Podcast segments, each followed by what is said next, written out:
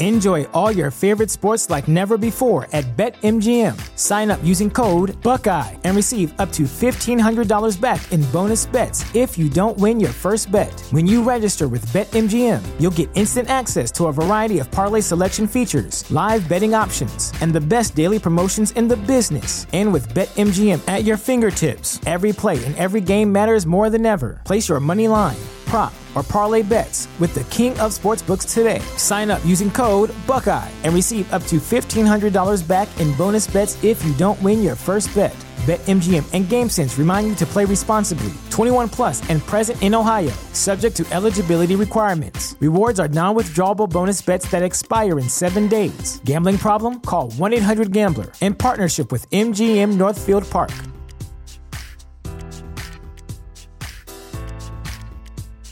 Sick of being upsold at gyms? My guy, you're currently a base member. For $90 more, I can upgrade you to our Shred membership. For 130 more, you'll be a swole member. And for just $300 more, you'll reach Sweat Platinum. At Planet Fitness, you'll get energy without the upsell. Never pushy, always free fitness training and equipment for every workout. It's fitness that fits your budget. Join Planet Fitness for just $1 down and $10 a month. Cancel anytime. Deal ends Friday, May 10th. See Home Club for details. Fantascientificast presenta Talking Track.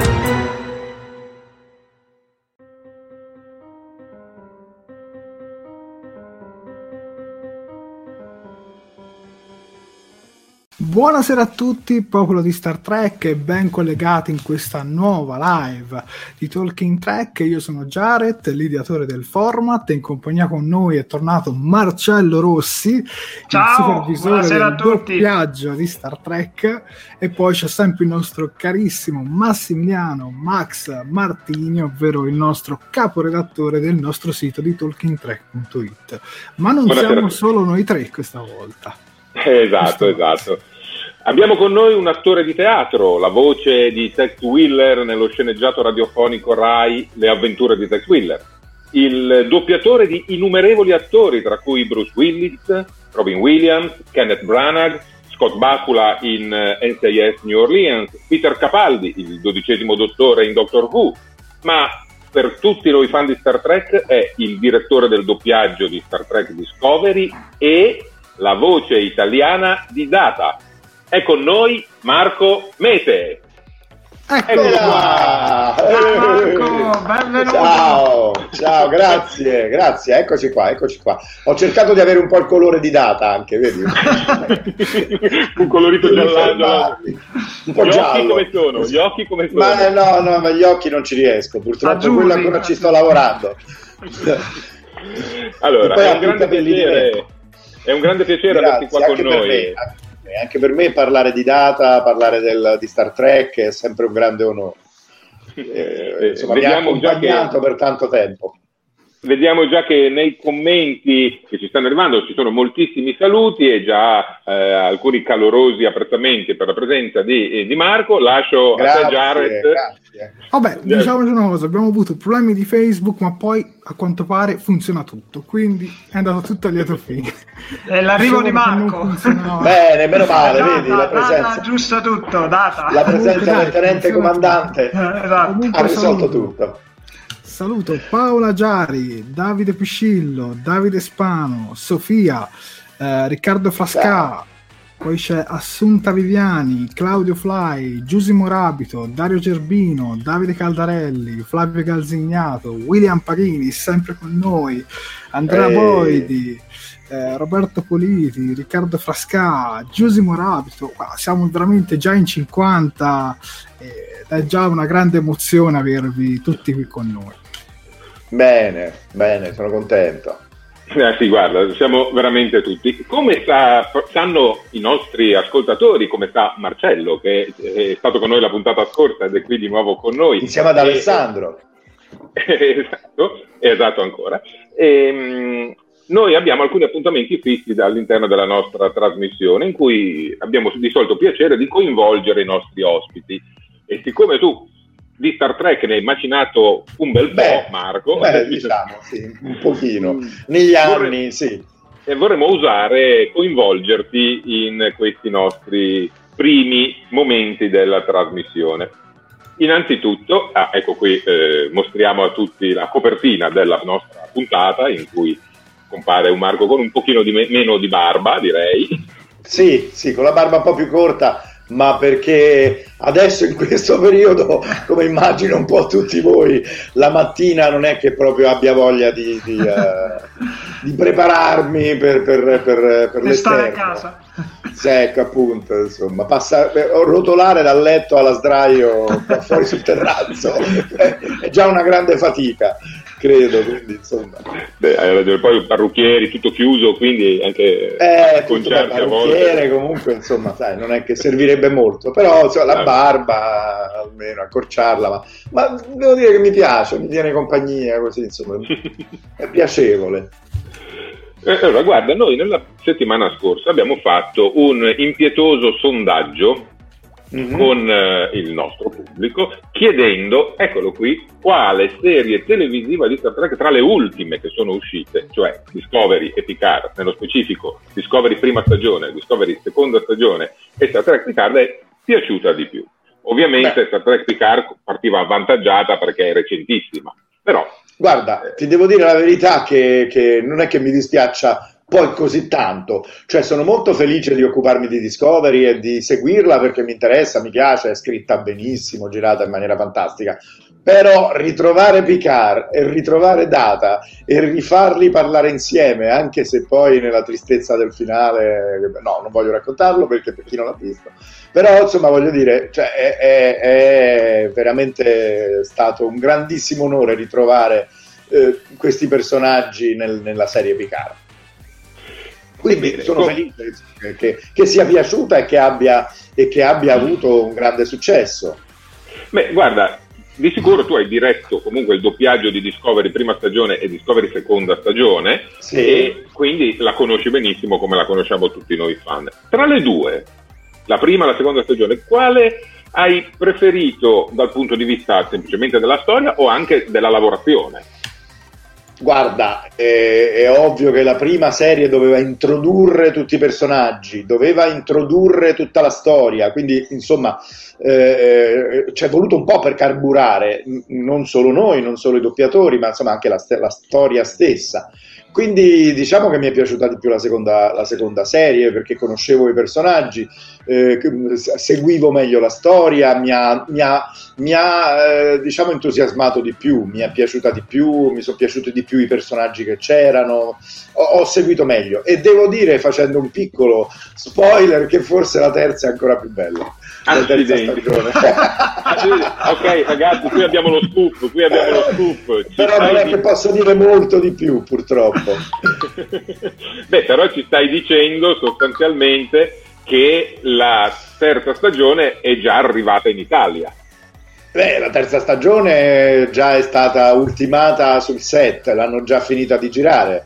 Eh, è, in è in fase di post produzione e quando eh, loro sono in fase di post produzione noi normalmente iniziamo il doppiaggio perché noi non riceviamo il materiale finale ma in genere iniziamo a lavorare su un materiale che è provvisorio cioè preliminare diciamo nel- nella serie di Star Trek come in tanti altri film.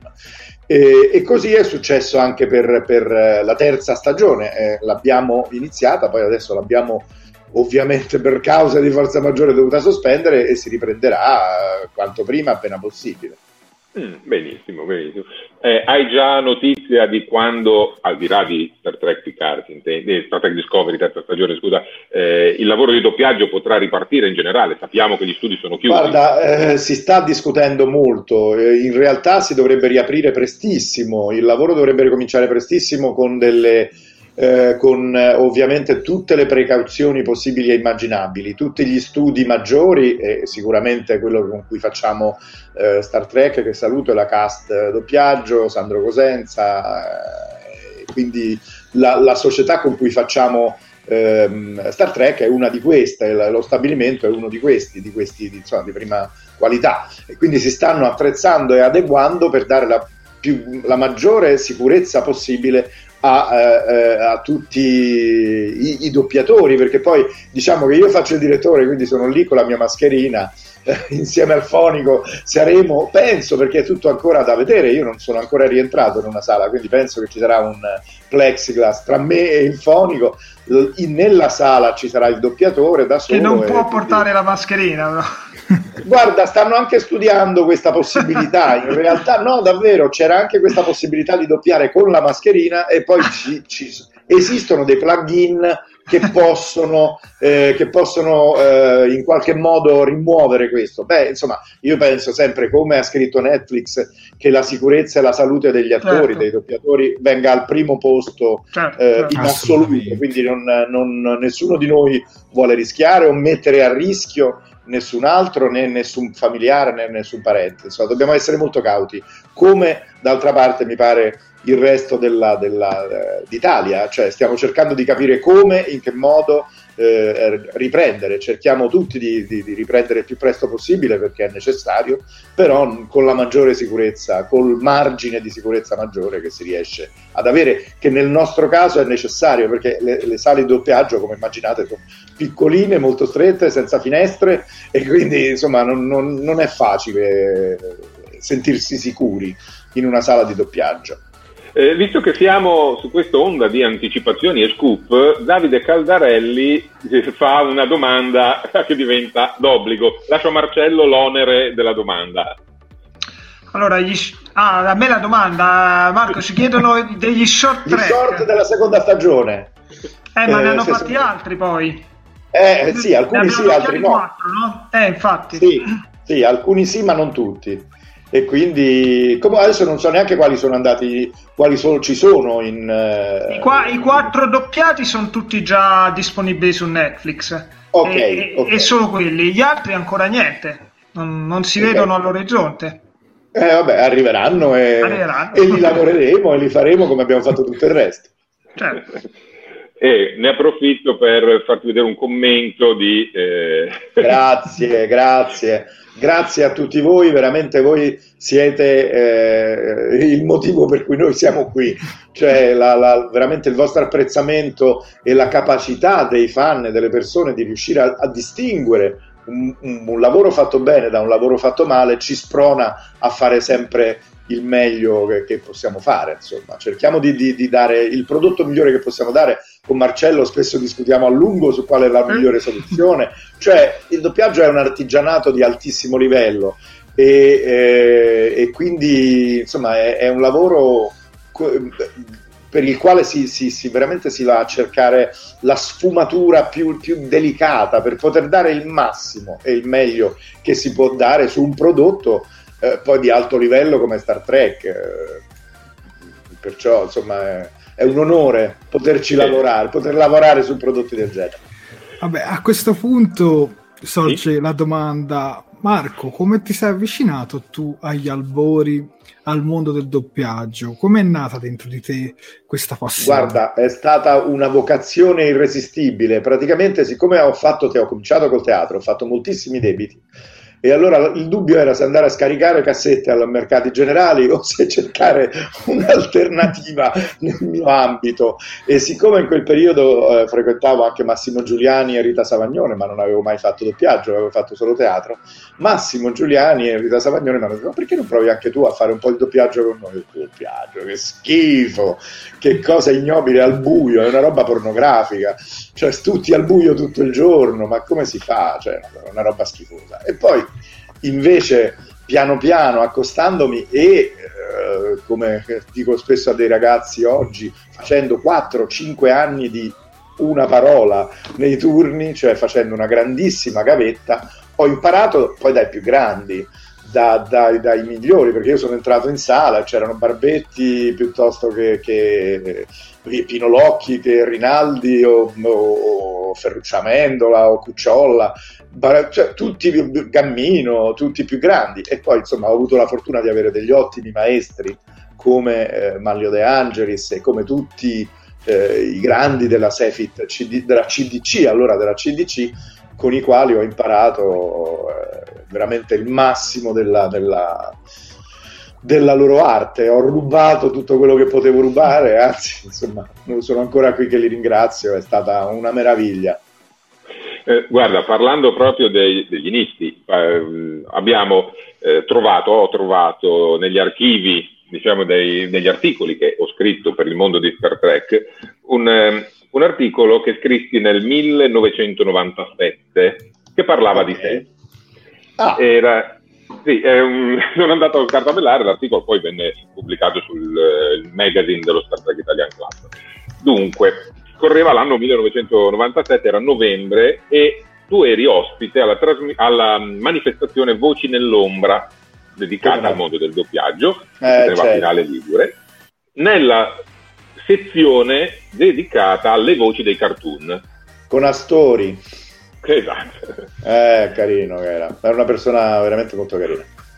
Guarda, ti leggo un passaggio, non tutto l'articolo, perché è, sì. è stato è un momento importante per me, che per, per, questo sono molto emozionato di ritrovarti qui, perché io ho iniziato in Star Trek con te. Accidenti. quindi, eh, quindi... Mi, fa, mi, fa, fare un calcolo degli anni, mi fa considerare che forse è meglio che non esco di casa in questo no, periodo per un po'. Dai, Guarda, assolutamente. ed è una testimonianza che esula da, da, Star Trek in realtà, perché era una cosa che è successa e ho riportato. Allora, eh, dal momento in cui Marco Mite va in scena, è un continuo applaudire dà voce e corpo a tutti i suoi personaggi animati, Daffy Duck, Roger Rabbit, il gabbiano della sirenetta e Bubu. Vi ricordate gli orsi Yogi e Bubu?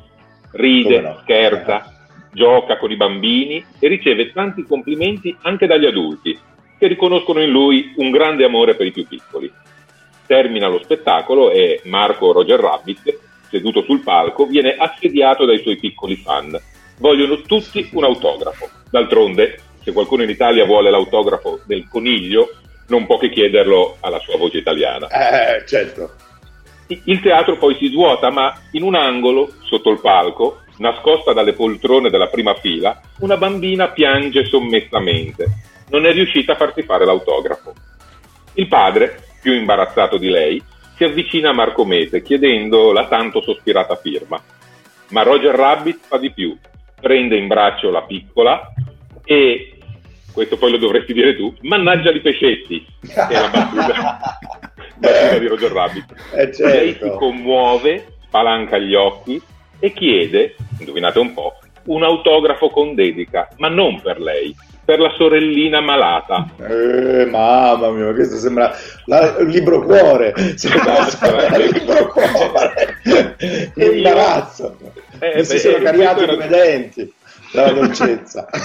Guarda, eh, questo, eh, io ho iniziato così no, conoscendoti in dai, questo dai, modo, guarda, ed è stato mia. bellissimo, veramente bello. Ma una cosa che forse molti non sanno è proprio questa, che tu sei la voce di tanti cartoni animati molto classici, se andiamo a vedere. Sì, ecco, certo.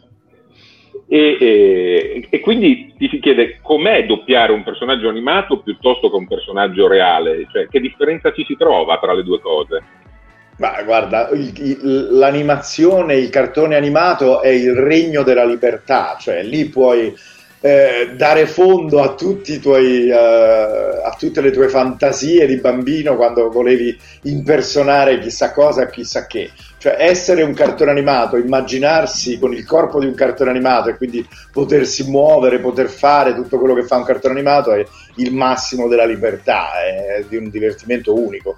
E poi appunto avendo fatto teatro e avendo cominciato con la commedia dell'arte, con le maschere, con con, diciamo, con, con dei personaggi spinti all, all'eccesso, eh, con delle caratterizzazioni molto forti che sono appunto i capitani, le, gli arlecchini, Brighella, cioè con tutte le maschere della commedia dell'arte, in realtà eh, i cartoni animati sono molto vicini alle maschere perché hanno una psicologia molto semplice, sono come dei bambini, hanno un pensiero, se hanno fame hanno fame, se hanno sonno hanno sonno, se devono mangiare devono mangiare, se devono scappare devono scappare e quindi hanno questi bisogni primari che devono esprimere.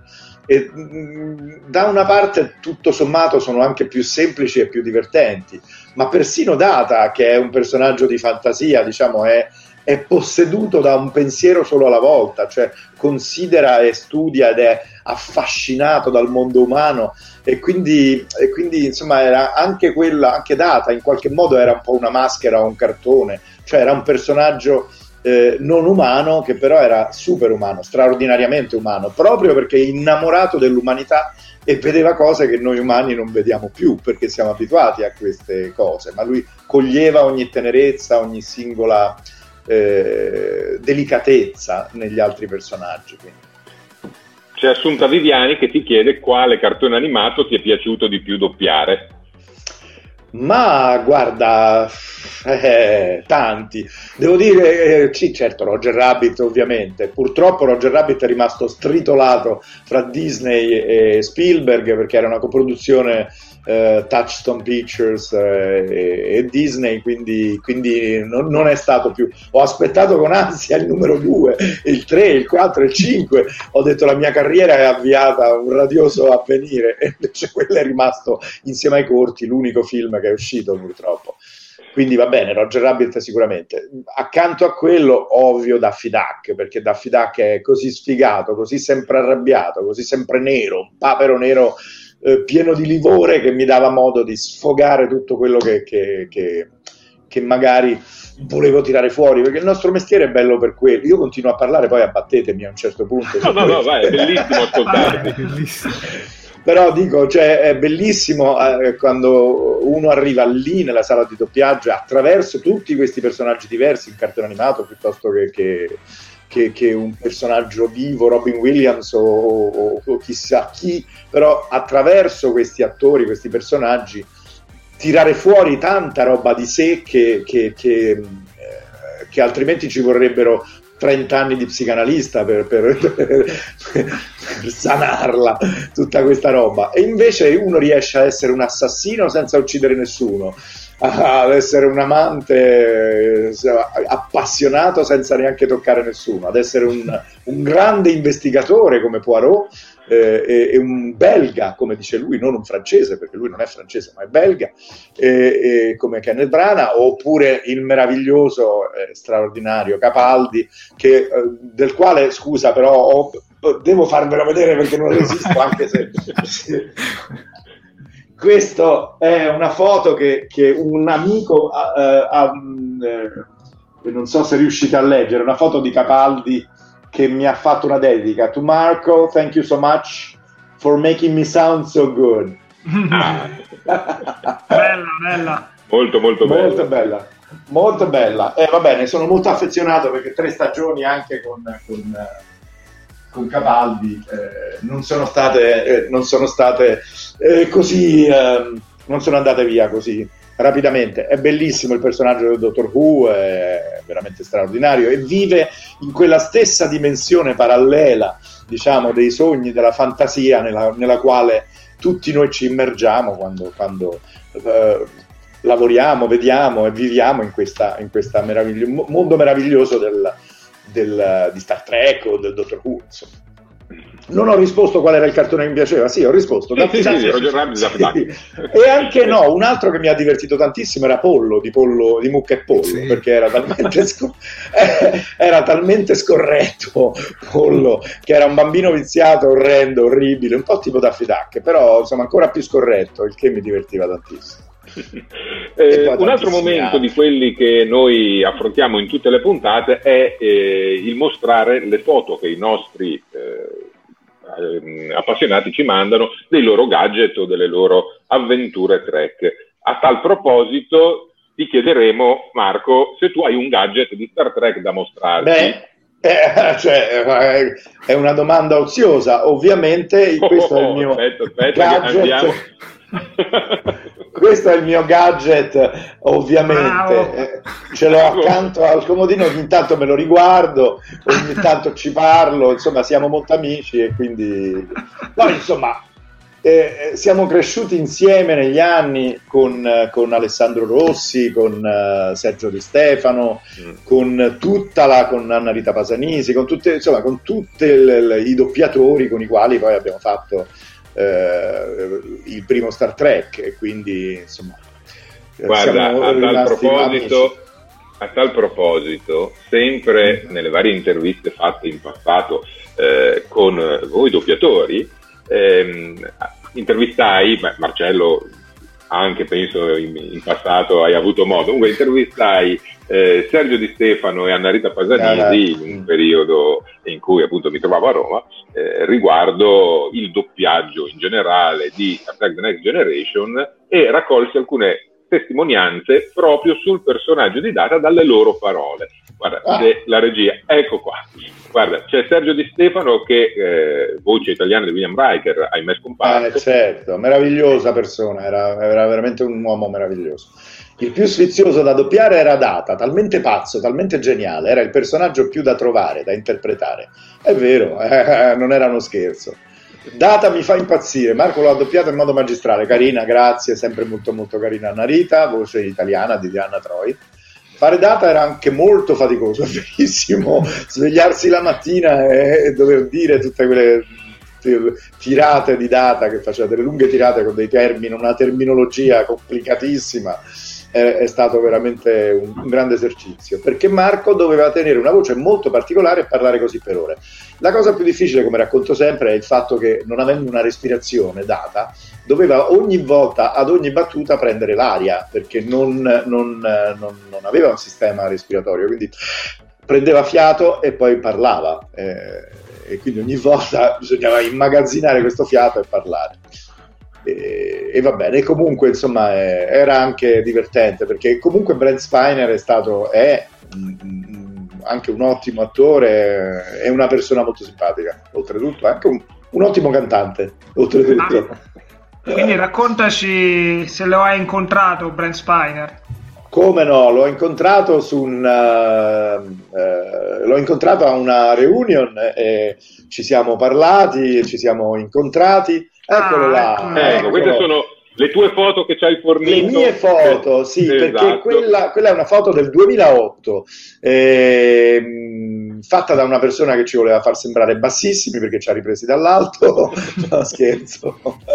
Comunque, è quella invece la, l'altra foto, quella delle mani con eh, è, è, una foto di una ragazza che aveva fatto un disegno bellissimo, peraltro di data, e accanto c'era Dreamland, il disco che, che Brent Spiner aveva appena inciso e che me l'ha regalato tu Marco, Brent Spiner.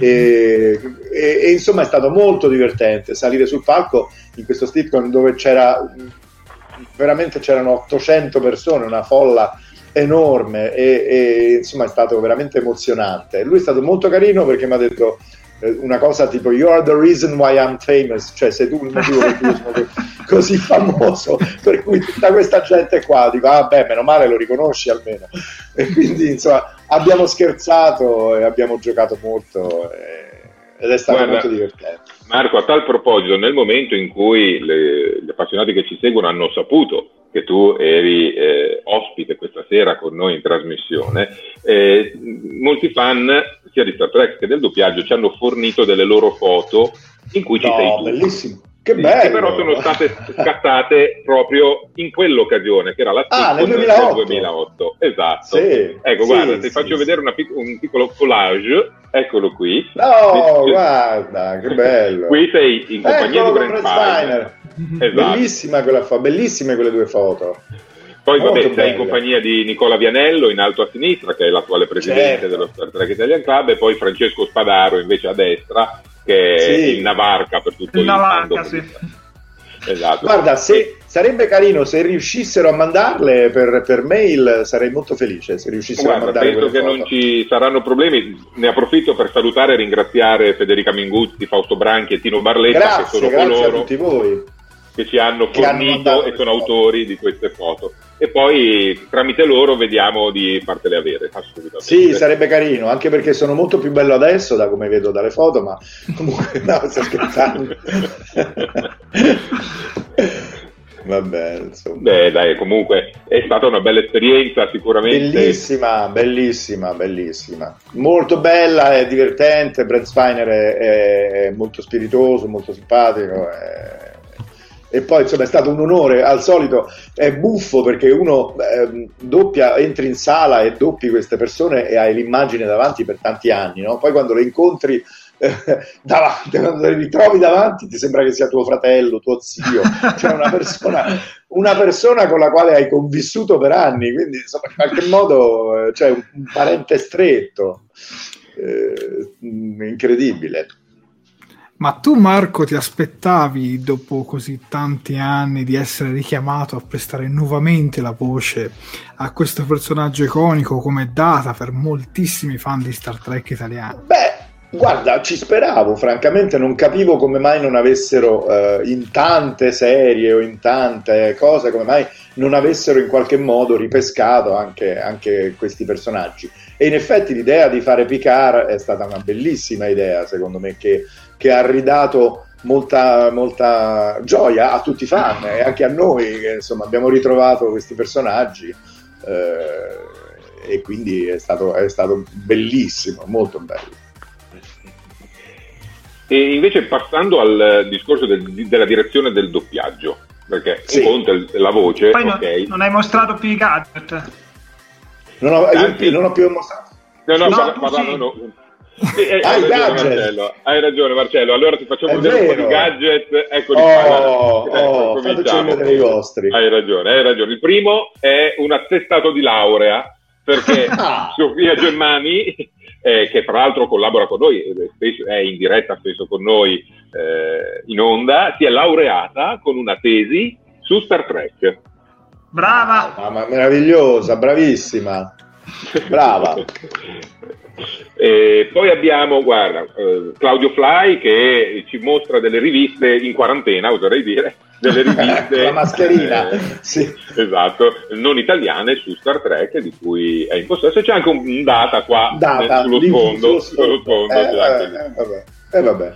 collezione di Eh. videocassette No, a profusione.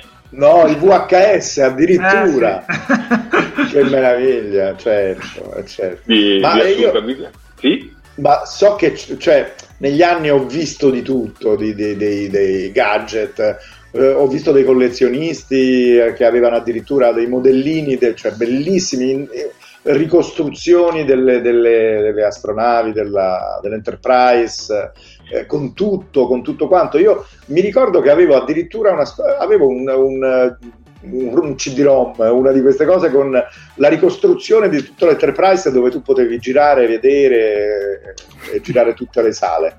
Bellissimo. Andando avanti abbiamo una, um, Ah. un ba- una bambolina, non, però quelle che muovono la testa un po' così, penso. Sì, sì, sì, sì. Ecco, di Daniele. Colantoni, di Spock. Una collezione di astronavi, eccole qui. Ecco, Oh, appunto, bellissime. Mm. di bellissime. Davide Piccillo, tutte appese al soffitto, quindi abbiamo la- l'Enterprise D su cui navigava tranquillamente Data e poi tutte le altre ovviamente. Bellissimo. Giusimo Rabito ci mostra una sua collezione libri e fumetti davanti a uno sfondo per computer di, di Star Trek e William Paghini ci omaggia con un disegno fatto da lui con eh, eh, Spock, Kirk e Ura e ha visto ne- e, e nei commenti e nei commenti ha già anticipato che il prossimo sarà dedicato ovviamente a Data. Eh, Oh, grazie, Bravo. bene, sono felice. Bellissimo, grazie. Lo, lo- lo aspetto con, con gioia, cioè aspetto di vederlo ovviamente. Poi eh, tu hai anticipato, perché te l'abbiamo chiesto, il tuo gadget che era appunto l'action figure di Data e guarda, io ti Certo. faccio vedere un'altra action figure, anzi un'altra cosa di Data. Aspetta, Max. No, che meraviglia. Questo è un mini Data, No, metterlo a bellissimo. fuoco. È un mini Bellissimo. Data piccolissimo che fa parte in realtà di qualcosa di più grande che è questo. Oh. Un Monopoli! Eh, vabbè, no, fantastico, un'invidia mostruosa. Però io vi voglio far vedere che nella mia action figure c'è sì. addirittura il gatto. C'è il gatto cioè, Ma dai, che forte! Ah, è vero, è vero. Eh, certo, lo vedi? Quello sì, quello... sì, sì, sì, sì. Bellissimo. Dai, Marcello, mostriamo qualcosa anche noi, dai. Ah, io ho portato una Michael Burnout. Oh. Io ho il mio andoriano, il pandoriano. Bene, quindi Vabbè, siamo, insomma, dai, quindi siamo in ottima compagnia, oserei dire. Ottimo, ottimo. Ecco, sì, stavamo dicendo, guarda, tanto nel frattempo facciamo scorrere a qualche personaggio di, di quelli che tu hai avuto modo di doppiare. Bellissimo, in qualche bellissimo. modo c'è una sorta di affinità tra il personaggio di Robin Williams in L'uomo bicentenario è data, se è data, certo, certo, certo. È perché in tutti e due c'è questo desiderio estremo di diventare umani. E quindi, insomma, eh, che cosa di più? C'è questo amore per, per, l'umanità e per l'uomo e, il desiderio di diventare umani, a tal punto da desiderare di invecchiare, insomma, come per Bicentennial Man, l'uomo bicentenario. E, e non riveliamo punto... niente a dire. Vabbè, a questo punto anche per data, però vabbè. Ok, poi sì, abbiamo, no, già certo, parlato, abbiamo, già parlato, di Poirot, Capaldi e poi abbiamo anche eh, Scott Bakula. Sì, sì, sì. Scott Bakula è particolarmente caro al mondo di Star Trek perché è anche interprete. Eh, lo so del capitano so. Archer dall'altra sì, parte sì, un'altra sì, voce. che però non avevo doppiato io sì, infatti. E poi vabbè questi c'erano le, le, frasi che ti avevano tributato. E stavamo introducendo il discorso della direzione del doppiaggio. Ovvero mh, mm, com'è il lavoro del direttore del doppiaggio? Mm, da dove si parte? Da come, come si evolve Guarda, ehm, io ho anche la fortuna di eh, aver imparato l'inglese molto presto perché ero appassionato delle canzoni dei Beatles e quindi cantandole a memoria piano piano dai 10 anni, 8 anni in poi ho cominciato a parlare l'inglese e l'ho imparato. E poi l'ho imparato nel tempo anche molto bene, quindi non solo riesco a capire quello che dicono ma riesco anche a capire eh, un po' la situazione eh, emotiva, drammaturgica, riesco a capire in che modo eh, le situazioni si evolvono. Grazie a Dio questo per esempio mi aiuta tantissimo nella direzione di Star Trek perché eh, sono storie complesse e sì è vero, è vero, è vero. Però non riveliamo queste cose per chi ancora non ha, per chi ancora non ha visto il finale di, di altre cose. E vabbè, e quindi no, per dirti, quindi insomma la direzione eh, significa tanto perché significa... Eh, cioè, ti racconto un fatto, siamo andati a vedere un film che avevo diretto con mio padre quando era ancora vivo, piccino, che non, non c'è più, eh, e non mi ricordo neanche che film era. Per cui ogni volta che veniva un attore che parlava diceva ma tu hai fatto questo? No, ma tu hai fatto quest'altro? No, ma tu hai fatto quest'altro? Allora che hai fatto? Perché dico io ho fatto la direzione e che hai fatto? Niente, cioè che, che gli hai detto? Loro hanno le battute scritte, le dicono, tu che gli hai detto? Cioè la direzione è una cosa un po' misteriosa che però è fondamentale, significa il coordinamento generale del, del lavoro, la scelta delle voci, che, che è quindi un casting. Eh, specifico per, quel, per, per, quei personaggi, per ogni personaggio devi trovare la voce adatta, che non è solo un problema di voce, è anche un problema di carattere, di, di, di, di eh, vicinanza eh, emotiva a quel personaggio eh, che, che, l'attore andrà a doppiare. E poi in sala la direzione, per esempio, eh, sai, i doppiatori, eh, noi, io per primo, perché io anch'io sono un doppiatore, passo da soldato semplice a generale nell'arco di pochi minuti, anch'io quando passo dal leggio a dietro al vetro che faccio il direttore. Però eh, diciamo, il doppiatore arriva e deve fare all'impronta qualcosa che, che, che, di cui sa poco, quindi tu gli spieghi la situazione, però facilmente eh, si appoggia a qualcosa che sa che sa fare bene, cioè a un modo eh, che, che, che, che, è quello col quale risolve la maggior parte delle situazioni. Io cerco sempre di tirar via l'attore dalla comodità. Scusa, stavo togliendo un moscerino, non volevo fare nessun gesto significativo. eh, eh, cerco di tirar via un, l'attore dalla, zona di comfort, dalla sua zona di conforto, comfort zone, e di spingerlo in una zona dove non si sa che cosa succederà, di lasciare accadere quello che deve accadere nel, nel, nel confronto con quel personaggio.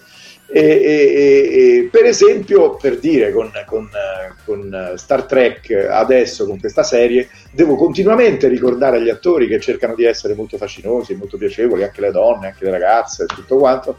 Dico, ragazzi, questi sono militari, cioè non, comunque non, non, hanno altri problemi, cioè hanno dei, dei, eh, dei problemi seri, gravi, non, è che stanno lì a flirtare come in una telenovela o una soppopera eh, servono palle, serve, serve energia, ecco, serve molta energia per poter doppiare questa serie. Quindi il direttore è una figura molteplice, multi, multiforme. E per ogni attore bisogna trovare il modo per portarlo a dare il meglio di quello che può dare, perché ogni attore eh, si ferma a un certo punto, anch'io mi fermo dove mi sento soddisfatto, però poi il direttore, se è un bravo direttore, mi spinge oltre, mi spinge a cercare ancora qualcosa di più per arrivare proprio al massimo del meglio che io posso dare. Eh, come d'altra parte, cioè questi attori che hanno girato quelle scene, che hanno girato quel film, che hanno girato quella serie, si sono preparati per mesi, hanno studiato il personaggio, la parte, le battute, hanno provato, le hanno riprese magari in, in, hanno fatto tanti chuck di quella scena e poi è stato preso il meglio. Quindi insomma è, è un lavoro complesso molto quello che fanno loro lo è altrettanto quello che facciamo noi perché anche noi cerchiamo il meglio. A volte per esempio il direttore di eh, 5-6 incisioni che si fanno della stessa battuta prende una frase di qua, una frase di là, a volte addirittura una parola di qua e una parola di là. Ormai con Pro Tools e con la tecnica si, riesce a fare, si riescono a fare delle cose incredibili, si riescono a cambiare delle vocali. Eh, e quindi insomma, cerchiamo di prendere un po' quella che noi chiamiamo la rugiada della recitazione, cioè la freschezza, la spontaneità, l'immediatezza che un attore riesce a mettere in una sua interpretazione, con l'aiuto dell'assistente che si occupa del sync, eh, cioè della sincronicità delle battute sulla, sul movimento labiale, e con l'aiuto del fonico che, che, che spesso e volentieri è un supporto fondamentale, cioè eh, lavorare con un buon fonico è davvero fondamentale. Per quello che riguarda Star Trek abbiamo avuto dei fonici meravigliosi che ringrazio e, e che sono stati veramente determinanti mh, per la qualità della lavorazione. E poi anche la, la, la parte dopo, tutto il mix, cioè il doppiaggio è un processo industriale abbastanza complesso, con tanti passaggi. Marcello lavora insieme in collaborazione con l'adattatrice, con, eh, con, eh, con traduttori e adattatori per, per eh, darci il meglio, la cosa più, eh, cioè per, per, dare una continuità, per dare una, una eh, logicità, per trovare la terminologia giusta, per uniformare tutto quanto, insomma è un lavoro molto molto molto complesso eh, che, che, che, come tutte le cose con grandi lavorazioni come i piatti molto elaborati de- della cucina vengono mangiati poi magari in mezz'ora in un'ora sì, vengono consumati eh, eh, magari da persone che pensano che noi abbiamo tirato anche un po' via. Francamente non è assolutamente vero che, che tiriamo via anzi siamo veramente molto accurati per quello che si può fare nel nostro lavoro. Guarda, io in tal proposito, visto che mi hai dato un assist, ti chiedo anche come sono state le scelte, proprio le voci per Star Trek Discovery. Io a titolo personale le trovo tutte perfette. Cioè, perché io faccio sempre una visione in lingua originale e doppiata eh, certo, certo. e le trovo veramente tutte tutte azzeccate, forse più in Discovery che in Picard, secondo me. Ma guarda, eh, la, la, il fatto dell'esperienza di tanti anni ovviamente mi aiuta ad avere una um, capacità, però secondo me è anche la, il fatto che mi lasciano, che hanno fiducia in quello che io faccio e che quindi mi lasciano scegliere anche eh, senza fare eccessive pressioni. Eh, quello che io cerco, nonostante tutto, nonostante in, invece per esempio eh, la produzione originale vorrebbe delle voci assolutamente identiche, no? eh, magari a scapito anche della qualità dell'attore, perché magari un attore può avere una voce identica a quella dell'originale, ma non essere uno straordinario attore. Invece io preferisco sempre avere degli ottimi, meravigliosi, bravissimi attori eh, che risolvano il problema in altro modo, cioè cercando di andare nella, nell'anima del, del, personaggio, non tanto nel suono, perché, eh, scusami, intanto scivolo, mi devo tirare su, eh, perché, eh, perché se tu imiti il loro suono non, non, riesci a uscirne, cioè noi dobbiamo far sì che quello che noi doppiamo, quando tu lo vedi, eh, non, non, tu non abbia la sensazione di vedere una cosa doppiata, cioè non ti devi preoccupare, non devi stare a pensare, ma lì che chissà che cosa avrà detto in originale, cioè deve fluire come se fosse eh, stato girato in italiano, quello è, mia, è, il mio punto d'arrivo, è come se quella cosa dovesse essere girata in italiano. Quindi scelgo i miei colleghi in base anche a un fatto sentimentale, cioè anche a un fatto di, di, di, di capacità di lavorare insieme, di riuscire, di, sintonie, di empatia, come dicevamo prima, no? che magari con alcuni ho, ho, più empatia che con altri e quindi riusciamo a tirar fuori cose migliori. Tra l'altro, Però... sì, no, dicevo, tra l'altro il lavoro del doppiatore, perché prima hai parlato del rendere ciò che è in un'altra lingua nella nostra, non è una mera traduzione, è un adattamento al parlato italiano mantenendo Beh. lo stesso significato, quindi è un lavoro mh, già più difficile, Marcello ce l'ha raccontato in eh, altre occasioni e, e, immagino che a volte non sia facile far pareggiare i conti sia sul labiale che sul significato. Ma guarda, poi sai che cos'è? Che noi ci stiamo impigrendo, ci siamo impigriti per cui no, per cui abbiamo ah, assorbito degli anglicismi che io detesto, nel senso che, che, laddove è possibile la costruzione della frase cerco di rimetterla in italiano piuttosto che non lasciarla vicino all'originale perché così stiamo più a sync ed è più eh, facile andargli appresso magari con un po' più di fatica troviamo una frase che in italiano suoni meglio e, e, e, stiamo un po' più vicini alla nostra lingua. Ma non è solo quello, sono anche i suoni, cioè ci sono dei suoni che hanno delle, delle eh, motivazioni culturali. Io scherzo sempre eh, dicendo eh, sta, c'è questa intonazione no? che se io incontro Marcello in inglese gli faccio Marcello, cioè sei tu, no? Eh, in italiano non posso fare Marcello, eh, in italiano fa Marcello, sei tu, cioè è una questione di suono, ma quel suono, cioè quell'intonazione lì, fa sì che tu non ti senta straniato quando la senti, quando l'ascolti in un contesto e così tante altre cose, eh, così come ci stanno tante altre, tante altre cose. Purtroppo abbiamo assorbito nella nostra lingua tante brutte cose del, dell'inglese eh, io cerco sempre di levarle. La, la costruzione, no, non lo so, del, dove stai andando, in italiano diciamo dove vai, non diciamo dove stai andando, ma su where are you going, dove vai è corta quindi noi diciamo dove stai andando, che la forma progressiva in italiano non, non, è, non, è, necessaria, ma insomma adesso non voglio fare una lezione di... di, di... Però, però, è, è no, però dico che è, è, è, interessante il fatto di cercare di, di, di, di di, di, di, fare come veramente se la stessimo girando noi in italiano quella scena, questo è la, la, il punto d'arrivo, perché poi si sente, poi dopo quando vedi quella serie o quando vedi quella puntata o quel, quell'episodio, insomma lo, lo, percepisci questa ricerca, penso, credo. Insomma. Eh, Marcello, Marco, avete ovviamente avuto modo di eh, lavorare fianco a fianco in determinati momenti di Discovery.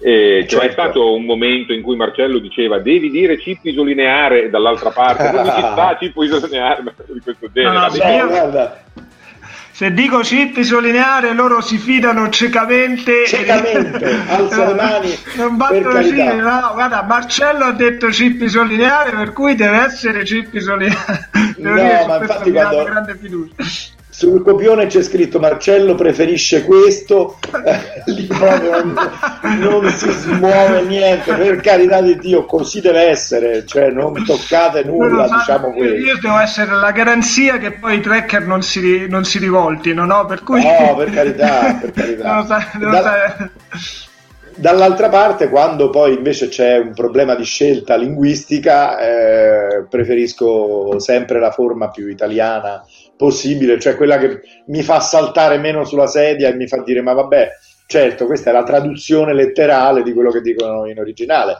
Troviamo la frase che diremmo noi in questo contesto, insomma. E quando c'è un gioco di parole, Marco, che magari in inglese ha un significato, cercate di adattarlo in italiano oppure Eh semplicemente... beh, l'adattamento questo significherebbe, cioè adattare in italiano qualcosa che, eh, che- che in originale si riferisce a qualcos'altro. D'altra parte, per dire la metafora, anche al contrario, no? cioè non è che tu hai i piedi della montagna, in inglese lo puoi tradurre eh, to the foot of the mountain, perché sennò gli inglesi si sparano, non capiscono che stai a dire. Quindi la stessa cosa succede anche in italiano, quando loro usano una metafora o un'immagine, noi dobbiamo trovare, qualcosa che sia corrispondente, cioè che a noi ci dia quella sensazione in italiano. Ma insomma, quella fa parte anche del divertimento del lavoro, che, che- cioè il gusto da enigmista che ho anch'io da- da- di risolvere dei quesiti, cioè quello è- è- è una, parte, è una delle parti più divertenti, diciamo, della direzione o dell'adattamento. È vero, Marcello è una super Sì. garanzia. Grazie, Per carità di Dio, guarda, abbiamo combattuto anche per, per o personalmente come lui ha combattuto pure per essere su Picard perché, perché io gli ho detto quando, mi- quando ne abbiamo parlato ho detto fate quello che volete ma mm, non fa- lasciatevi scappare Marcello Grazie. Quindi è proprio anche fondamentale un- avere un supervisore che vi aiuti un po' Beh, con tutti questi oddio, tecnicismi di Star Trek. è fondamentale aver- avere un, un- un- un supervisore intelligente e, e tecnico e pratico cioè una persona che sia in grado di dare dei suggerimenti sensati Comunque poi- Star Trek è un po' un caso anomalo eh, perché ha questo suo linguaggio già consolidato, Certo. 30 anni di storia, ovviamente non è, eh, in altre serie fanno benissimo gli adattatori, ecco. Beh, oddio, però insomma, se ci fosse un coordinamento ogni tanto, vedi che magari in una puntata dicono una cosa in un modo e in un'altra in un altro modo. A volte manca, qualche volta manca il coordinamento in qualche situazione, però d'altra parte.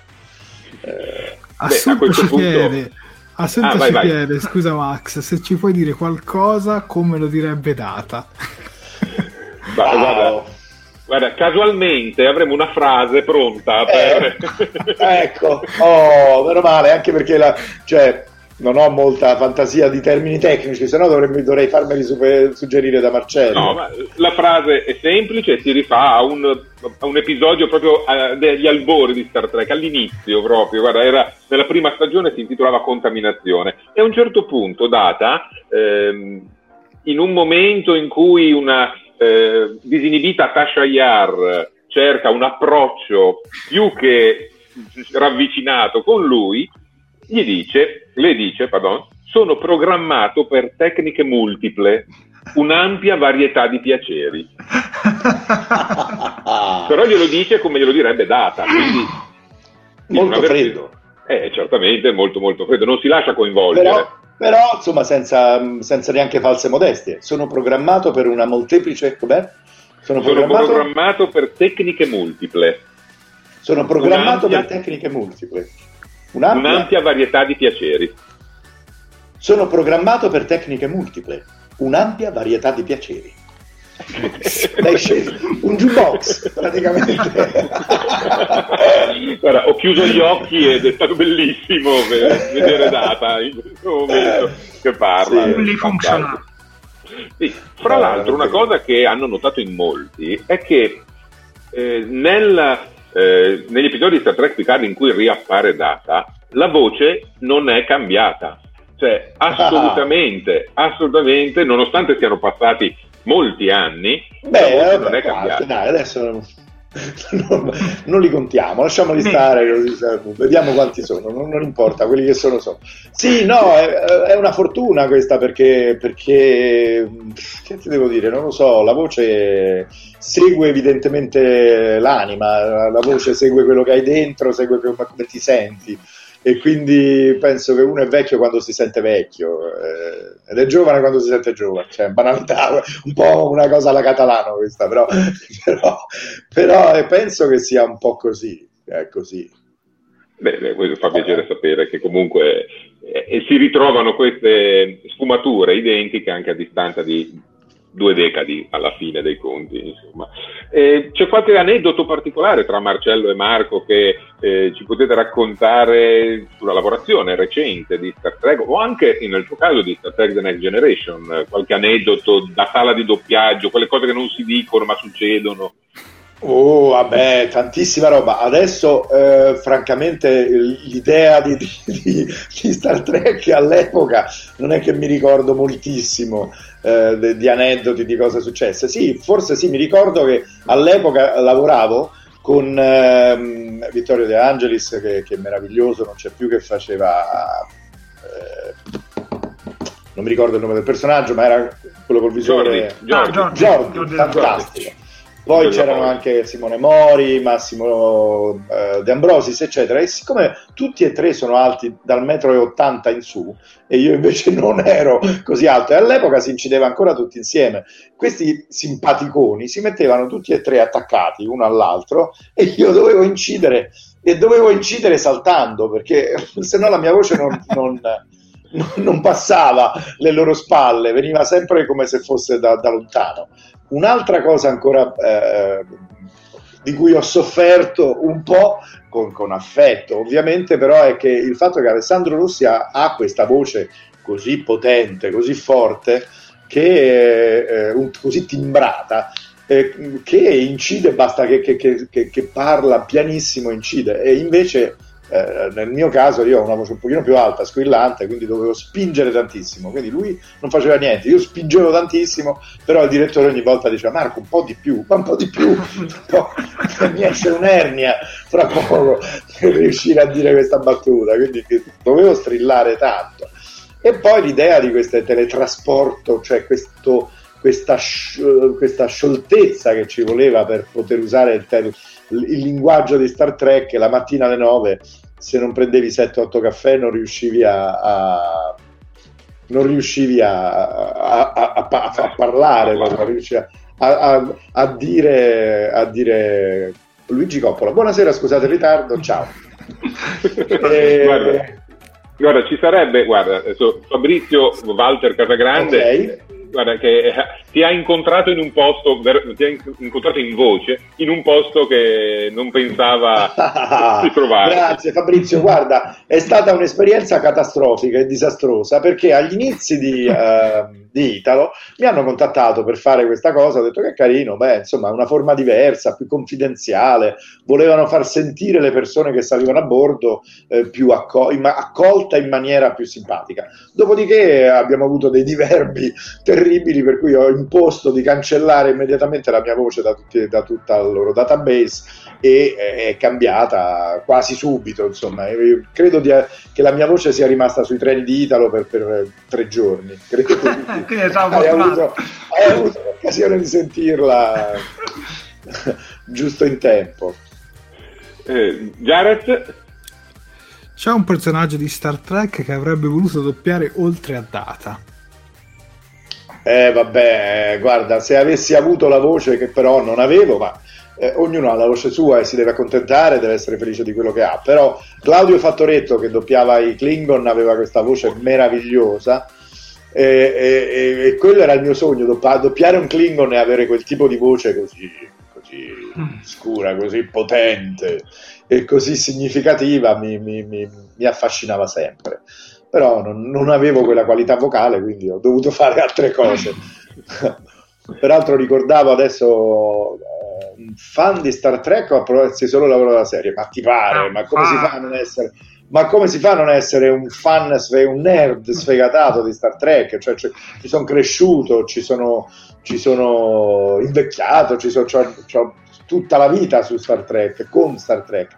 E infatti sono stato molto felice di, di, di aver avuto l'occasione di lavorare anche su Discovery perché insomma riimmergersi ancora una volta in Star Trek anche se dall'altra parte del vetro era bellissimo E poi ricordiamo proprio- che, dice Max, ricordiamo che comunque Marco non ha doppiato solo Data in Star Trek, ha doppiato Lore, Before, Ah, certo, eh, oh, tutti, certo. tutti Da- Data ha una, una grande famiglia, il, il, il, Sì, di sì, certo. lo zio, il Certo. padre, il figlio. Sì, sì, sì, tutti.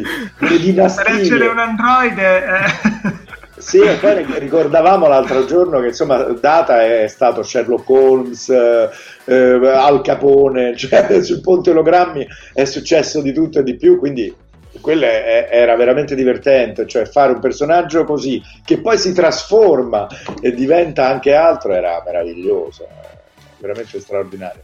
A tal proposito, guarda, una battuta detta in questo caso da loro, dal gemello cattivo, era uno Eh. scioglilingua, era uno scioglilingua e ce lo propone qualcun altro ed eccolo, ed eccolo qui. Se te la senti di farci chiudere gli occhi ancora una volta e... Dottor Derror non è proprio più scaltro, non riconosce più un figlio dall'altro. è fantastico, è un'emozione Peraltro, unica. lì a, alla- eh, a Star Trek, lì nel 2008 abbiamo fatto questo gioco perché eh, eh, l'idea era che cercavo un sostituto che, mi, che, che- che- che doppiasse data dopo di me e quindi scendevo giù in platea a far dire questo scioglilingua tre tazze strette in tre strette tazze stanno e chi riusciva a dirlo meglio e più veloce aveva la possibilità di venire a doppiare data sul, sul palco ecco. però insomma, Ce lo ripeti più lento, per favore. No, no, più veloce deve essere fatto. Tre tazze, tre tazze strette in tre strette tazze stanno. E quindi così è, deve essere. Guarda, guarda, parlando di nerdismo, di, di- di fandom accorato, eh, abbiamo visto prima il sondaggio che avevamo fatto sulle tre, eh, tre serie, che era il sondaggio in uscita. Da questa notte abbiamo lanciato un, un altro sondaggio molto più nerd, eccolo Eh? qui, che chiede sostanzialmente quale tecnologia di Star Trek vorresti vedere realizzata. Tra queste bisogna sceglierne una sola e ce ne sono un po' tratte da eh, le varie serie di Star Trek. Qui c'è il classico motore a curvatura, il motore a spore di Discovery, il teletrasporto che c'è sempre, il replicatore o sintetizzatore alimentare, il ponte ologrammi che abbiamo citato Eh, poc'anzi. il ponte ologrammi. è Eh, io voto per il pontologramma. Guarda, sono molto stupito che nessuno, che nessuno abbia votato gli scudi deflettori o i phaser perché, eh, perché pure quelli cioè, eh, hanno la loro utilità, tutto sommato.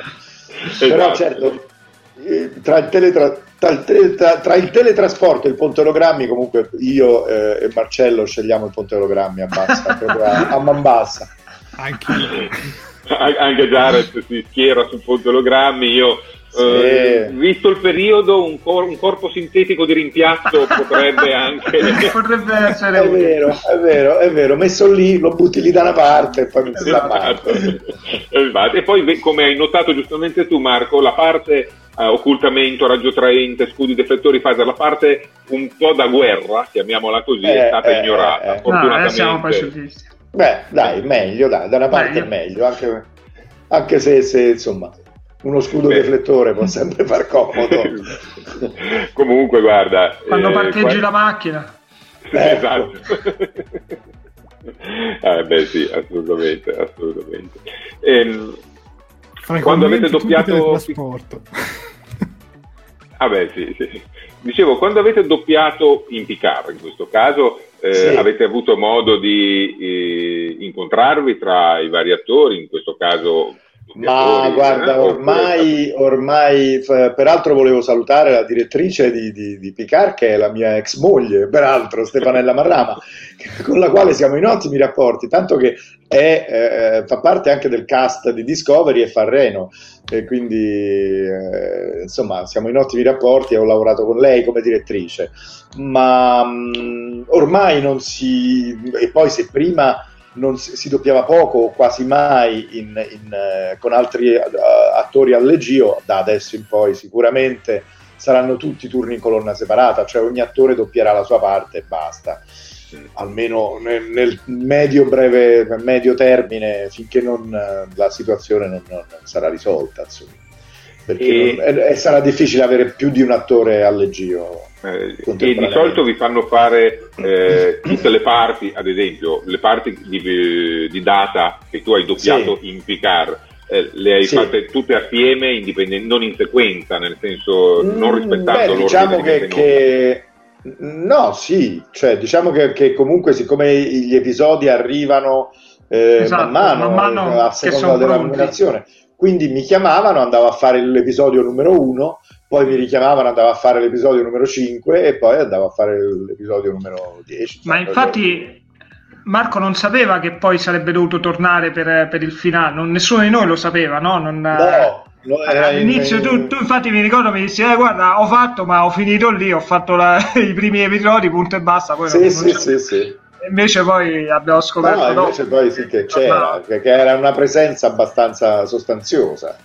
Sì, E quindi Tra l'altro, interessante.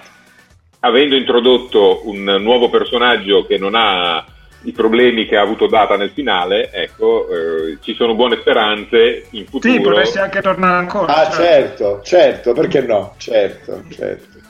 Fra l'altro volevo far vedere questa foto perché era interessante, prima l'ho fatta vedere, ma eh, è, è curiosa perché è una foto del mio matrimonio, che è una- del mio matrimonio con Stefanella, appunto con Stefanella Marrama, nella quale erano presenti i due personaggi eh, eh, che hanno dato eh, il, il via a Star Trek, perché eh, peraltro, ecco, non so se riuscite a vederla, questa foto.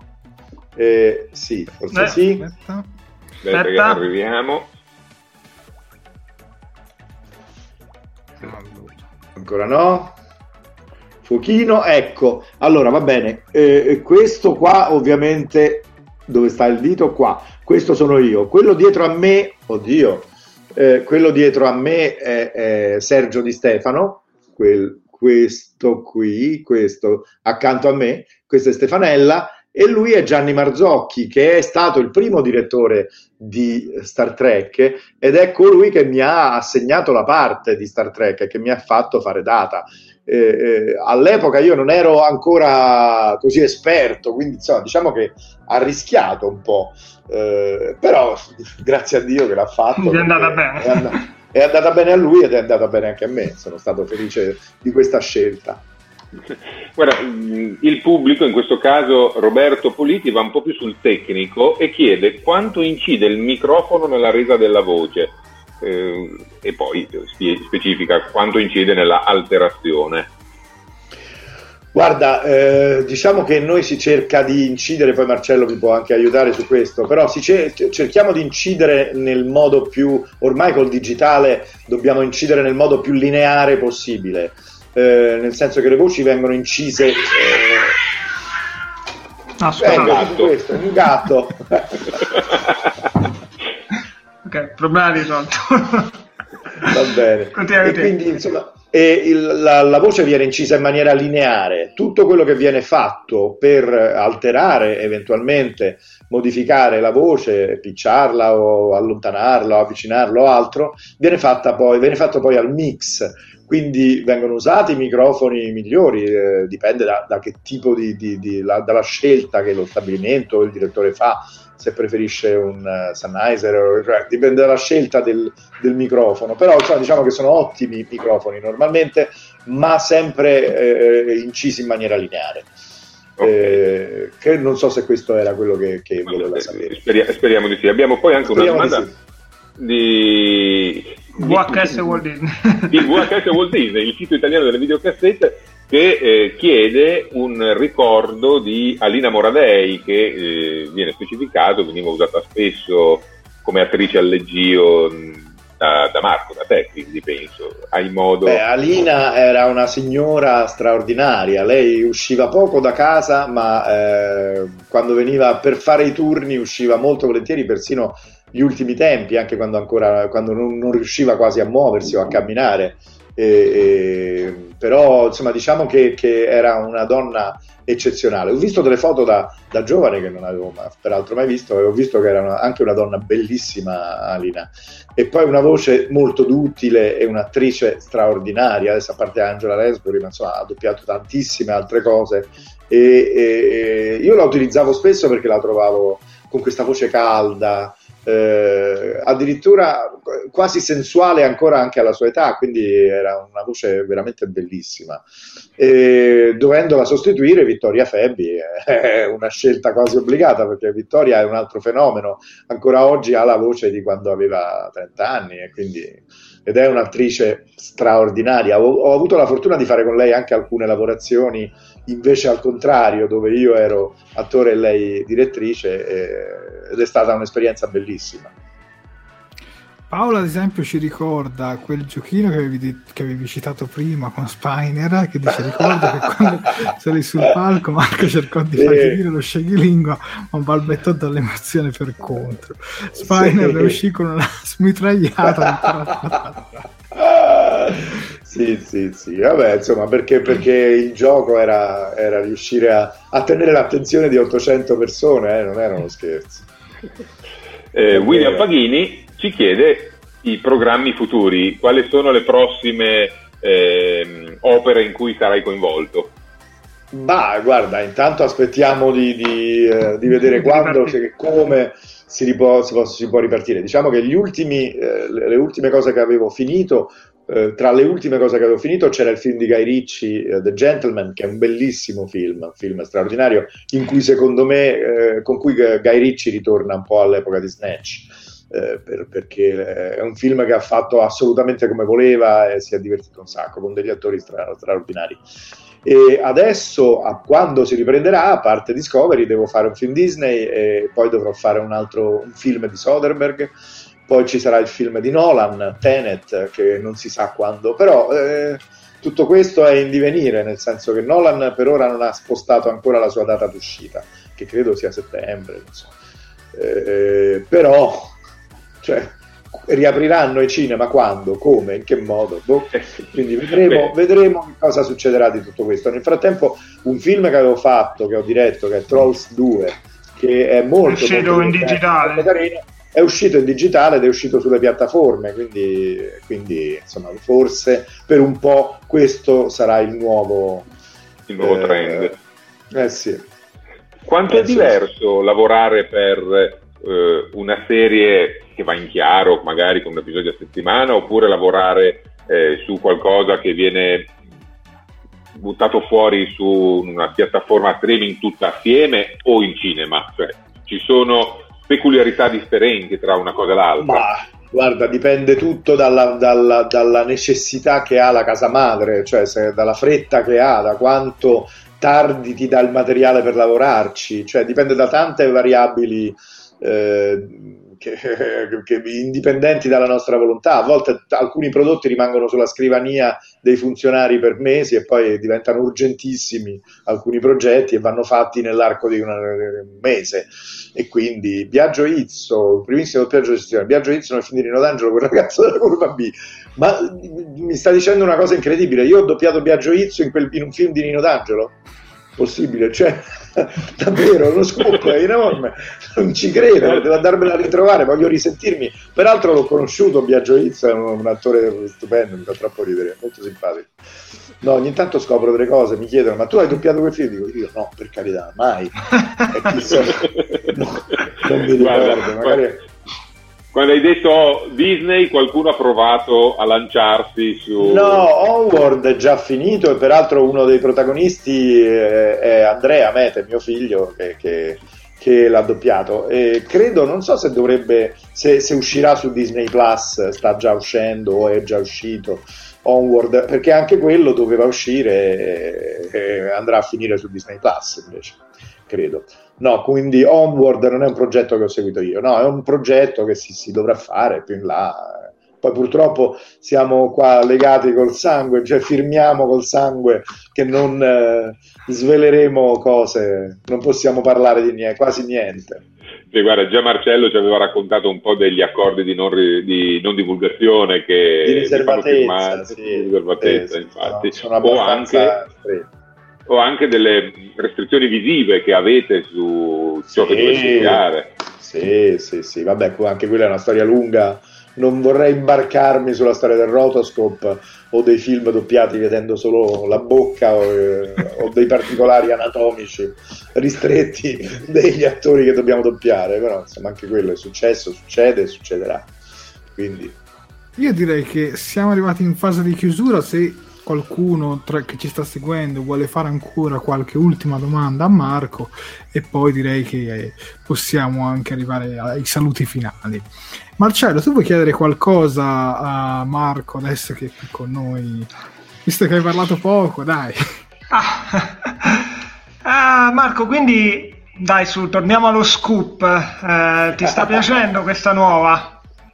Moltissimo, moltissimo. Eh, ho trovato delle cose molto, molto divertenti, molto interessanti. Dei, del, non posso dire niente, però sì, sì, cioè qualunque cosa sto per dire non la posso dire. Quindi, quindi però sì, molto perché è più, ancora più intrigante, più interessante. Ci stanno dei personaggi straordinari. Veramente mi è piaciuta moltissimo. Mi piace moltissimo. Eh Vai ah, tu Jared, con... vai vai Jared è tua. Uh, quanto è lunga uh, per aver dato la voce a Jared l'unica è perfettamente caratterizzata. Ma un'altra adorazione per il personaggio doppiato da lei. Da personaggio di anime giapponese gli italiani non lo nomino perché mi sa che vado off topic. Nel cast c'erano anche di Stefano, citato poco fa, Alessandro Rossi. E beh, tutto il cast della CDC, della Sefit di quegli anni, quando stavamo tutti insieme nella stessa società. Eh sì, bei sì, tempi. Stefano, pu- puoi dire tranquillamente di che cosa sì, stai parlando, così io almeno eh, riusciamo esatto, sì. a contestualizzare. Esatto. Magari un altro scoop anche per me che non me lo ricordo neanche io. Beh, dovendo quantificare i, i prodotti a cui hai lavorato, su che ordine siamo? Guarda, dovresti chiedere ad Antonio Genna, perché ogni volta che voglio vedere se ho doppiato o non ho doppiato un attore, quante volte, dove l'ho doppiato, chi altro l'ha fatto, vado a vedere sul sito di Antonio Genna che, che, ha, eh, che ha, fatto per noi un lavoro super meritevole perché insomma, ha, ha, c'è tutta la nostra biografia del doppiaggio sul suo sito e quindi tanto, tanta, tanta roba, il che appunto è un problema di anzianità, più vai avanti e più roba hai fatto. Comunque sì, tanta, grazie a Dio ho avuto la fortuna veramente di, di fare tante cose anche molto belle, per fortuna. Non... William Pagini allora, ci fa notare che, ah, sì. Mm, scusami Max, vai, che vai, hai doppiato Brent Spiner anche in Outcast. Ah sì, certo, serie che ho visto, certo. io ricordo molto molto molto. Sì, sì, sì, sì, è vero, è vero, è vero, me lo ricordo anch'io. Ma Nel sbaglio tempo, l'hai doppiato sì. quasi tu in tutte le produzioni? Mi pare anche Independent e... Day? No, credo no, quello no. no. No, lì perché non so che, qual era il problema, ma penso di non averlo fatto. Ecco, del, Shingeter Robo, The Last Day, il personaggio in questione è Musashi Tomoe. Sì, sì, sì, sì, sì, è vero, è vero. È vero, eh, bellissimo. Bellissimo. Eh, Davide Picillo ci proponeva una domanda il meno possibile compromettente eh, mm-hmm. su, eh, cioè, la, la, la, trovi tu Jared mentre io Questa? la ripeto, eccola qui. Eh, su stagione... la stagione che avete iniziato a doppiare a lavorare. Eh, no, no. Questa è una domanda tra bocchetto, Marco. Eh, lo so, lo so, lo so, lo so. Guarda, non ho finito di vederla la stagione, ne ho visti alcuni episodi, quindi non so dirti in che direzione. No, non eh. posso sapere in che direzione si sviluppa, però posso dirti che è estremamente divertente, estremamente fatta veramente molto bene e poi appunto ci possiamo rilassare conoscendo tutti i personaggi eh, e possiamo goderci di più la storia, secondo me. Ecco. Vorrei far notare al nostro pubblico che lui ha detto non ho finito di vederla. Cioè, noi non abbiamo neanche iniziato, ovviamente. cioè, eh, io non ci devo lavorare. Eh, ci devo lavorare. Eh, da, da parte, da, noi come fan, per noi è una stilettata, no? Sappiamo che c'è qualcuno che fa, ma non possiamo, non possiamo eh, andare. Ed è, giusto così, ed è giusto così, ed è giusto E così. Marcello veglia sì, Marcello meglio, meglio. controlla tutto. Tra l'altro, sì, sì. una sviolinata per Marcello, visto le tante per Marco, dice: Potremmo farci una quarantena con Marcello. una scoperta senza fine, è vero, è vero. Ormai Marcello si tocca diventare ospite fisso. Eh, eh vabbè. devo, devo silenziare, silenziare, le gatte prima. Eh, vabbè, eh, John De Pond, gli ultimi colpi prima di chiudere, chiede da ammiratore sia di Star Trek che di Doctor Who Come, come te la giocano? Guarda, so- sono due attori estremamente diversi, sono proprio agli opposti, cioè ehm, Capaldi è veramente uno che sente tutto estremamente con una, con una forza estrema. F- facevo poca fatica perché lui esprimeva talmente tanto con la faccia, col viso, con gli occhi, cioè è talmente intenso Capaldi che, che era un po' come doppiare Robin Williams, cioè meno fai e meglio è, cioè meno sei intrusivo e più lasci che sia quello che lui ha fatto a venire fuori. Con uh, Spine, Brent Spiner lui fa un personaggio che invece deve essere freddo, senza privo apparentemente di emozioni e quindi in qualche modo ehm, vado in una direzione diversa. Con Brent Spiner vado in una direzione di Marco Mete bambino, nel senso che vado sul, sulle ingenuità, sul, su, su, su, alcuni modi di vedere il mondo che, che potevo avere quando avevo 6 anni, 5-6 anni. Cioè, perché penso che quello sia lo sguardo di, di Data sul mondo, cioè di un grande bambino che, che, che vede tutto come un, come un enorme gioco non so se ho risposto, ma insomma non, non direi, cioè non farei una gradatoria di meglio, meglio o peggio. Sono due attori estremamente diversi e, ed è molto interessante doverli riempire un po' tutti e due. Francesco Berlusconi ci chiede se hai gadget di Star Trek in casa. Eh, Prima ci hai fatto Sì. vedere il data. Sì, lo rifacciamo Adesso vedere. che- facciamo una cosa che facciamo un po' in tutte le dirette. Io lancio Eh. il gadget alert, ci facciamo vedere tutti con un gadget in mano e il pubblico ci Eh. fa le foto. E poi Dai. ci rimangono tutti insieme. Dai. Quindi 3, 2, 1, gadget alert.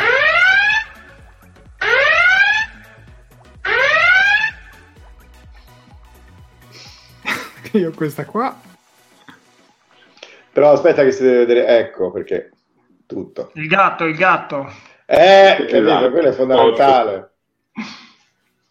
Ok, penso che abbiano già fatto qualche foto, poi ci recuperano in differita, possono mettere in pausa e ci fanno le Eh, foto con molta più tranquillità. Esatto, Certo. Ricordo che ce lo dovete mandare via messaggio privato alla pagina Facebook perché quelli che ci seguono da YouTube spesso si perdono.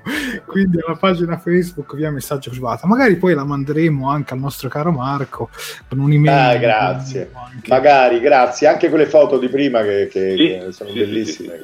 sì, Certo, guarda, ci ha scritto in questo momento in diretta perché ci sta seguendo Andrew S. Marini che saluta tutti, dice sono Ah. Andrew di antoniogenna.net. Siamo riusciti a reperire due corti in cui davi voce sia a Bugs Bunny che a Daffy Duck.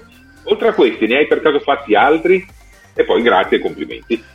Eh, guarda, io purtroppo ho la memoria di un pesce rosso, quindi eh, ho- ho, eh, cancello appena ho finito una lavorazione la- tutto quello che riguarda quella lavorazione perché se no non ho spazio per tutte quelle che vengono dopo. Eh, sì, c'è stato un periodo in cui eh, facevo sia Daffy Duck che Bugs Bunny insieme, contemporaneamente, come il grande eh, Latini e, e come Mel Blanc, Mel Blanc, che insomma lui li faceva tutti. E poi dopodiché invece sono venuti gli americani, hanno fatto delle selezioni dei provini e hanno scelto le voci diverse. Io, grazie a Dio, mi hanno dato un piccolo gadget, una specie di, di spilletta in cui ero la voce ufficiale, sono la voce ufficiale di Daffy Duck. Quindi, però non, non sono, non- non so in realtà quanta roba ho fatto di, di- in cui ho fatto insieme Daffy Duck e, e Bugs Bunny. Non, non- non era facilissimo cambiare voci così al volo. Però, beh, no, no, ovviamente incidevamo prima tutto uno e poi tutto l'altro, non è che facevo, mi parlavo e mi rispondevo. È successo anche questo eh, in alcune lavorazioni, però, però in alcune lavorazioni estreme agli inizi della mia carriera. Poi ci è arrivata una domanda un po' spoiler. Ah, Accidenti. però, però, dic-. Però, però diciamo a Marco che comunque i nostri spettatori con noi si sono, hanno recensito insieme a noi tutta la prima stagione di Picard e quindi Ah, si può beh, dai. presumere che l'abbiano vista. E Ok. quindi la domanda di Francesco che ci dice cosa hai provato nel vedere Data morire per una seconda volta? Guarda, non l'ho visto mentre doppiavo perché lui lì non parla, cioè quella scena è muta. Eh, l'ho visto quando saluta Picard. eh, tutta quella storia bellissima con la farfalla. E... Però poi la scena dopo non... io sono, sono, uscito dallo studio e non l'ho visto. Siccome una persona mi ha scritto e mi ha detto mi sono fatto tanti pianti, eccetera, ho detto oddio fammi vedere bene come finisce, fammi vedere l'episodio. E quindi sono andato a cercarmi l'episodio, l'ho visto e mi ha profondamente commosso, perché come ripeto, eh, cioè diventano come dei parenti stretti, cioè diventano come un fratello, quindi insomma vederlo così invecchiare eh, rapidamente e poi, poi, morire per amore del, del, dell'umano, insomma è, è per, profondamente toccante, mi ha toccato tantissimo. Ma quindi ti è mai capitato, non, solo, non parlo soltanto di Star Trek, ma in generale, che ci fosse una scena particolarmente forte che tu lì hai dovuto fare, che so, qualche preparazione per prepararti a una scena drammatica ma, particolare. Ma sì, sì, è capitato tante volte anche di piangere davvero mentre, mentre facevamo dei doppiaggi, insomma. Eh, mi sono innamorato in giro lavorando con qualche attrice con la quale abbiamo fatto delle cose insieme, delle, delle, dei doppiaggi insieme, ovviamente, dove magari una stagione intera in cui dicevamo ti amo, fatalmente succedevano cose. Però insomma è, sì, succede, ovvio, però il lavoro del doppiatore non ha questa grande preparazione ehm, al momento, cioè devi essere preparato come attore e come doppiatore, poi arrivi e all'impronta devi, eh, devi dare quell'emozione che vedi che quell'attore ha, ha, creato sullo schermo, quindi in qualche modo devi farlo all'impronta, non c'è una grande preparazione, non ti arriva il copione a casa prima, ecco, questo. ogni tanto qualcuno ce lo chiede, ma vi danno il copione? No nessuno mai ci ha dato nessun copione a casa. Va bene, Max. Io direi di essere arrivati in fase di chiusura e quindi mostrare il cartello con Io resto a casa. Max, lascio a te Ottimo. l'introduzione.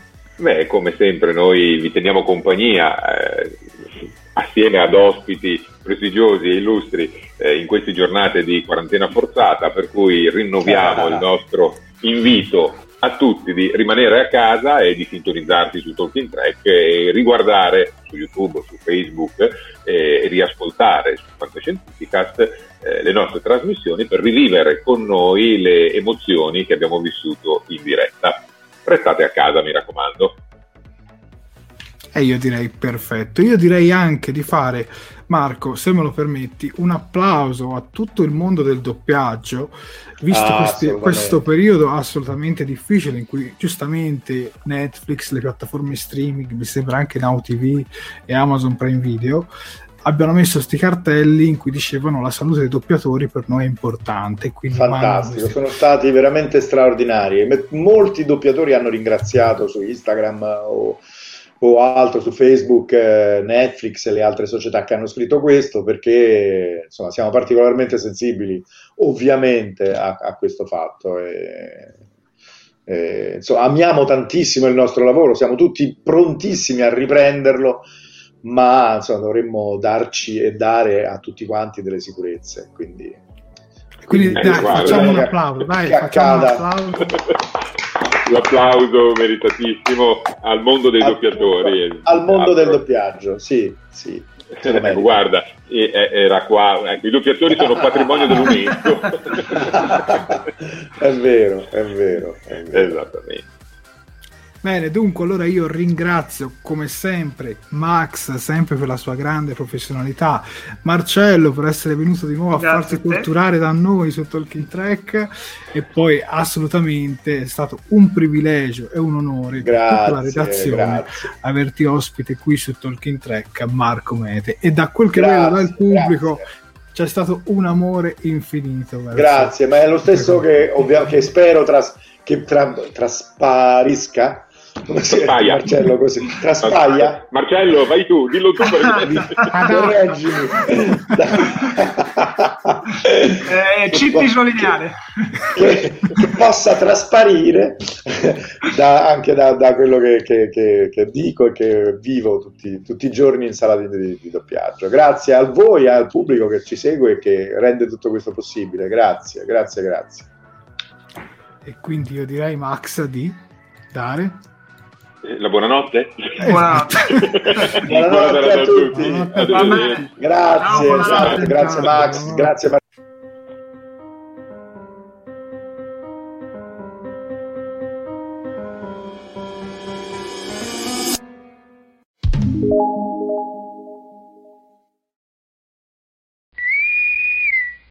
Fantascientificast e Talking Track sono produzioni amatoriali, non si intende infrangere alcun copyright i cui diritti appartengono ai rispettivi detentori. Fantascientificast e Talking Track non sono in nessun modo affiliati o sponsorizzati da CBS Corporation o da chi detiene l'uso del marchio Star Trek in Italia. Il podcast ha carattere esclusivamente ricreativo e divulgativo, non ha alcun scopo di lucro e viene diffuso gratuitamente. Autorizzazione SIAE 56125359. Nessun byte e nessun tribolo sono stati maltrattati durante la produzione di questo podcast.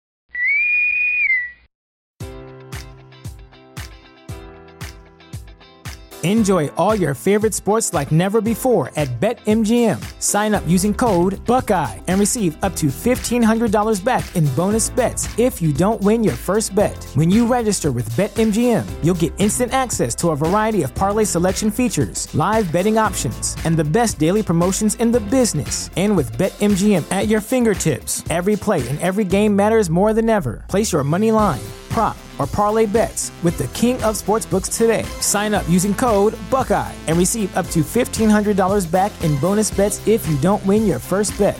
BetMGM and GameSense remind you to play responsibly. 21 plus and present in Ohio, subject to eligibility requirements. Rewards are non-withdrawable bonus bets that expire in seven days. Gambling problem? Call 1-800-GAMBLER. In partnership with MGM Northfield Park.